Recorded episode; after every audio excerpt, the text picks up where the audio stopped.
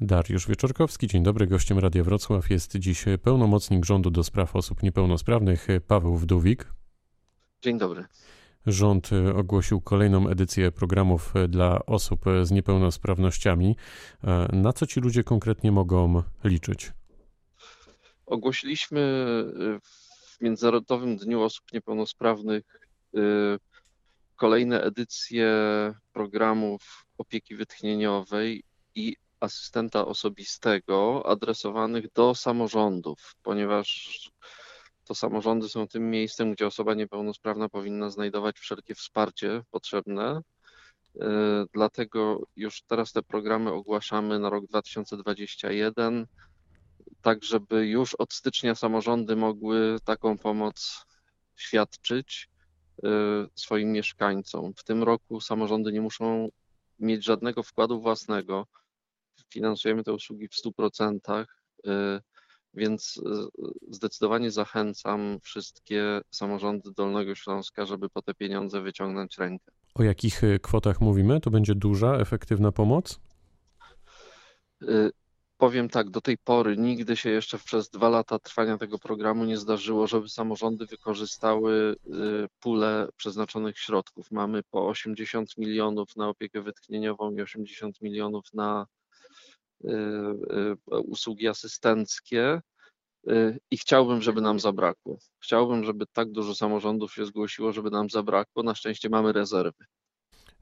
Zmieniony ma e, również zostać system orzekania o niepełnosprawności. Wielu rodzicach na forach internetowych wyraża z tego powodu zaniepokojenie. Na czym te zmiany będą polegały, no i kiedy one mają wejść e, w życie? Najpierw powiem, że całe to zaniepokojenie jest zupełnie nieuzasadnione, ponieważ e, nie jest prawdą, e, że ten system ma coś komuś zabrać. Chodzi po prostu o to, żeby pomoc bardziej precyzyjnie celować. Podam przykład.